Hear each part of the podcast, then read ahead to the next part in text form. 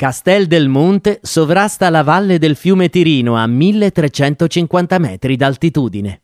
L'abitato ha origini alto medievali e oltre ai caratteristici passaggi ad arco tra le abitazioni offre numerosi siti di interesse storico-culturale come la Casa Torre, il sito archeologico e le chiese di Santa Caterina, di San Marco Evangelista e di Santa Maria del Suffragio. Da non perdere il Museo della Pastorizia, dedicato alla transumanza, l'antica pratica della migrazione delle greggi e delle mandrie dai pascoli collinari e montani a quelli delle pianure pugliesi lungo i tratturi.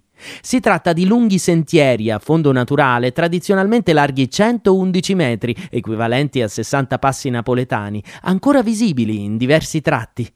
Non distante da Castel del Monte passa infatti la più importante tra le strade della pastorizia, il Regio Tratturo L'Aquila Foggia, detto anche Tratturo del Re o Tratturo Magno, il più lungo grazie ai suoi 244 chilometri. Vale la pena visitare Castel del Monte in estate. Il 17 agosto viene infatti celebrato l'evento più importante del borgo, la festa delle streghe. Attraverso una serie di rappresentazioni teatrali notturne ambientate in diverse location del centro storico, l'antica credenza popolare viene ricordata insieme ai rituali per esorcizzare la paura.